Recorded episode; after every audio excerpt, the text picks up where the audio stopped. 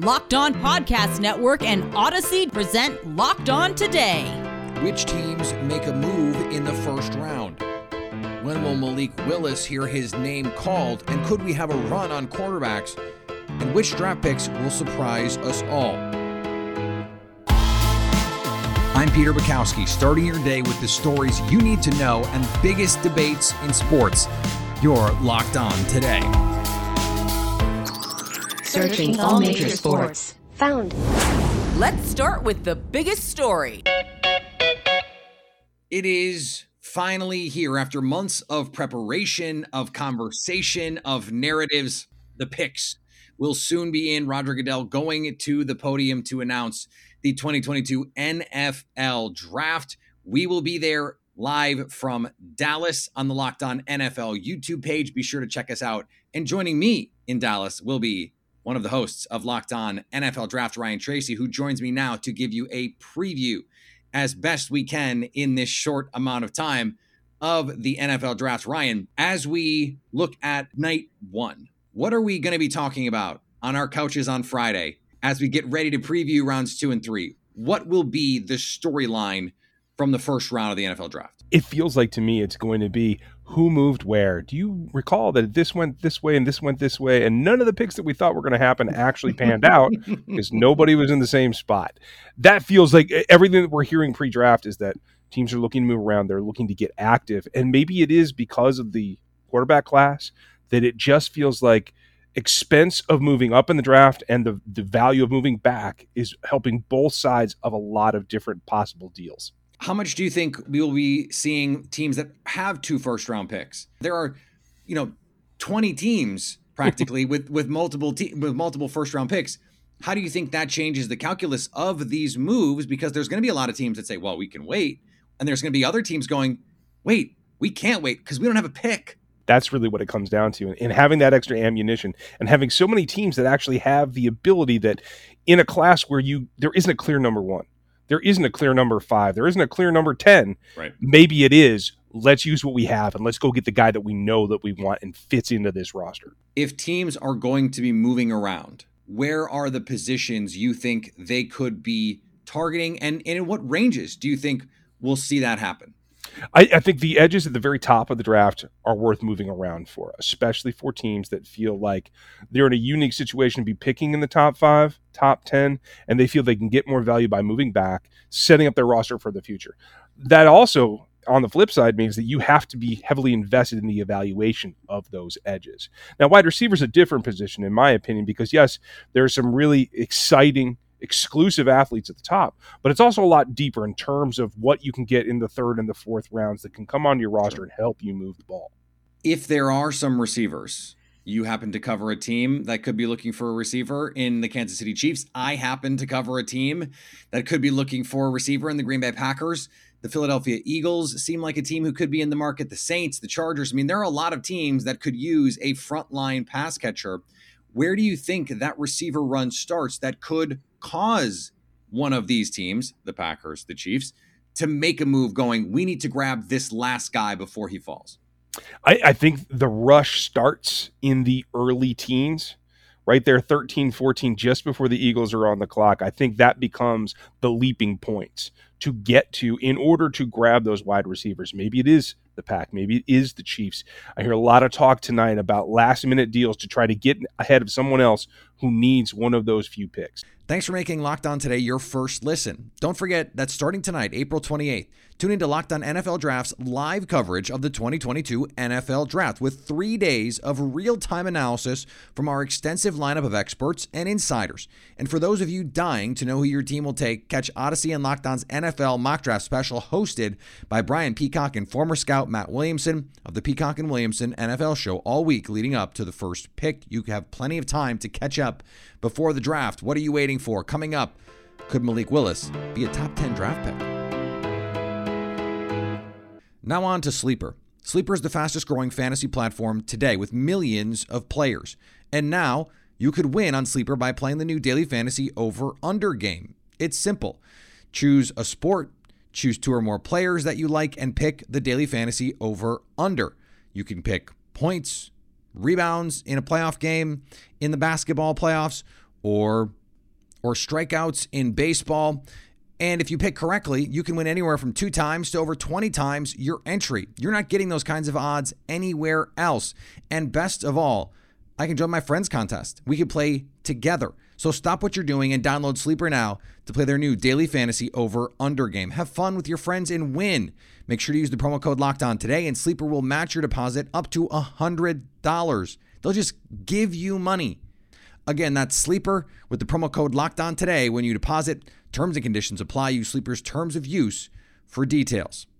This episode is brought to you by Rock Auto. With the ever increasing number of makes and models, it's now impossible for your local chain auto parts store to stock all the parts that you need. You have computers with access to rockauto.com at home and in your pocket, so why would you choose to spend 30%, 50%, even 100% more for the same parts from a chain store or car dealership? Rock Auto is a family business serving do it yourselfers for over 20 years with prices that are reliably low for every customer.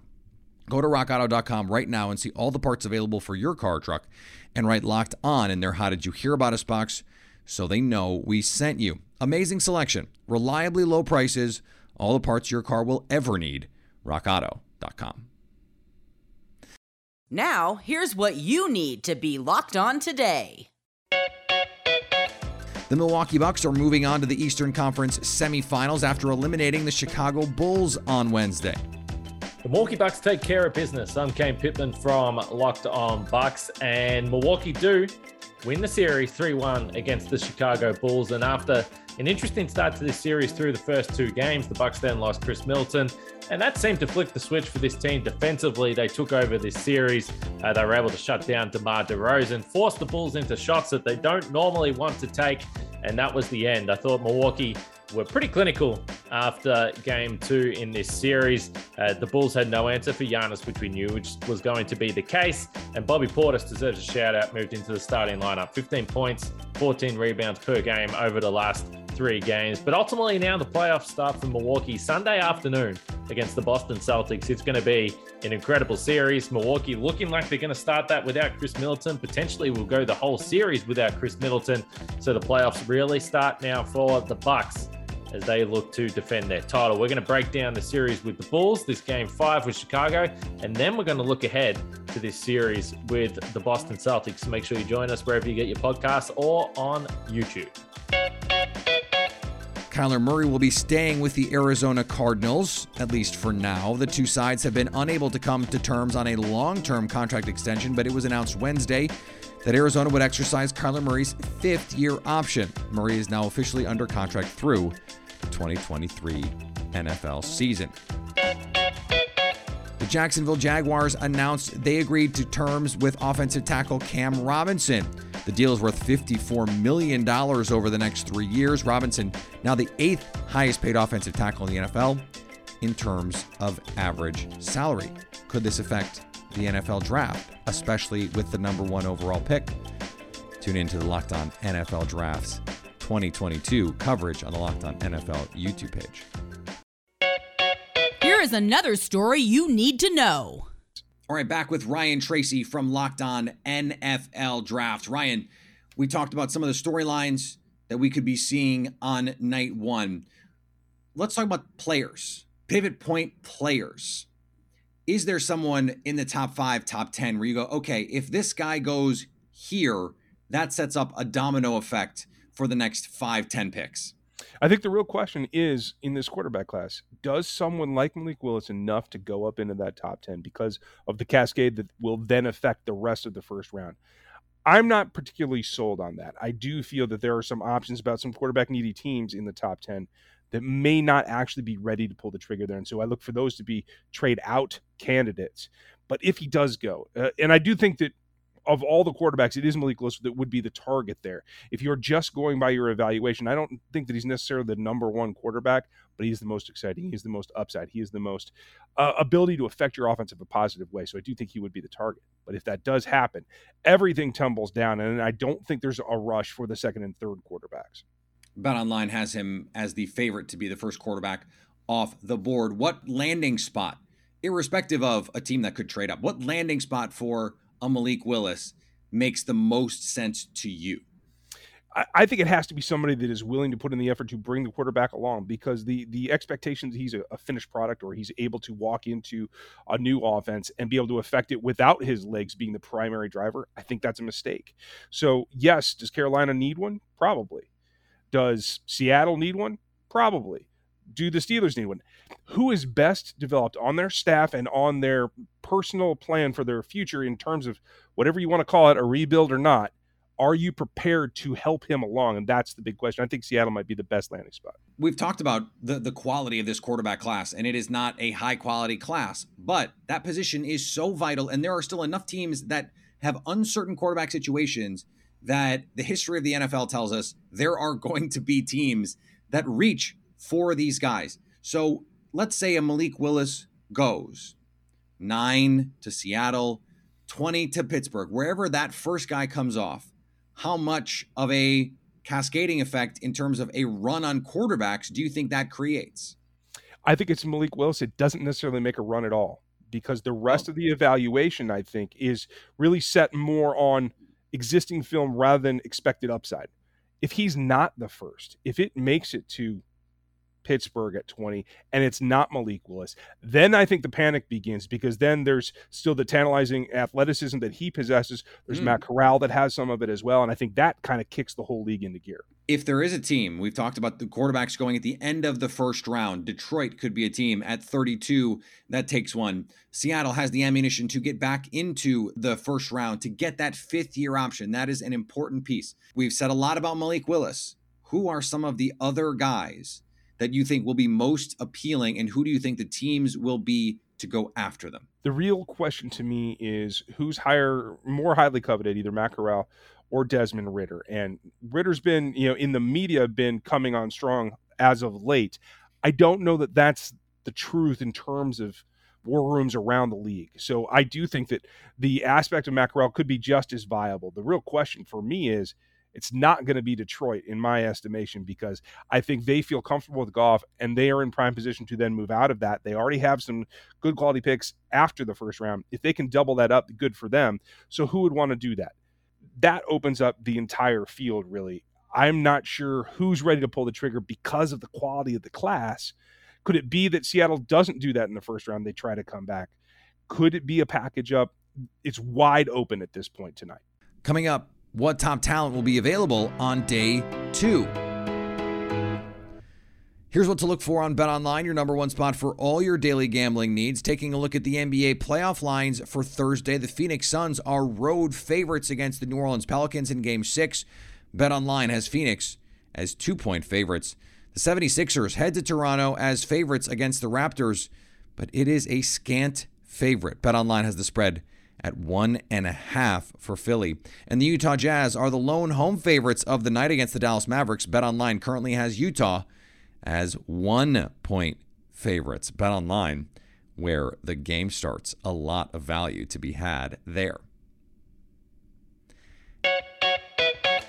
All right, one more segment here with Ryan Tracy from the Locked On NFL Draft podcast.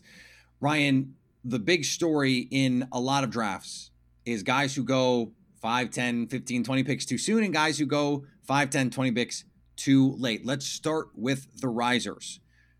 Give me a name of someone you think is going to go, and people who have not been following the draft for the last couple months are going to go, wait, what?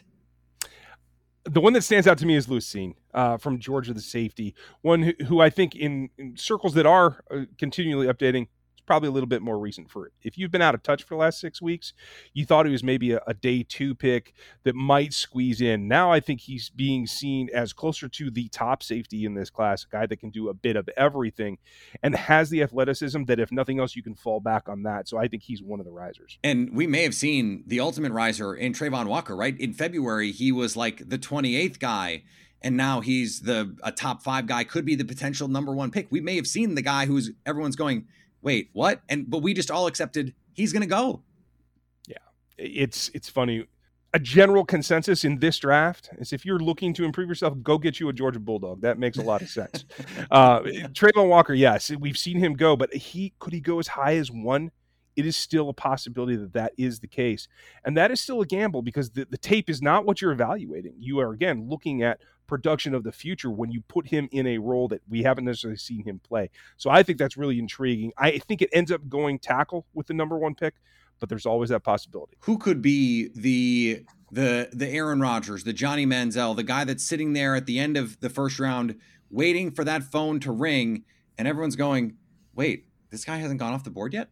I think it's one of the injured players. I, mm. I don't foresee anything for Jameson Williams or Drake London. They both seem that they've checked out well enough that teams are going to be comfortable.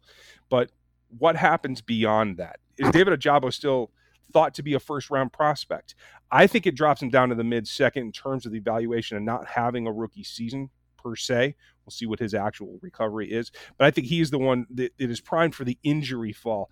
And a guy that I think is over estimated to be a first round pick in terms of the talent and the grade is George Karlaftis. I think he falls out of the first as well. I don't think he has the grade to really sustain that top 32 pick. So as we sit on Friday talking about okay, this is we reset after round one, we reset, we get down, we get down to okay, now it's day two, rounds two and three. Who do you think are going to be some of the names at the top of the draft we're going, okay, these are the prizes. Who are the round two prizes who could still be left after we get through round one? I think Ojabo's likely one of them. I think names like Jalen Pitre is mm-hmm. another. Jahan Dotson would be a third.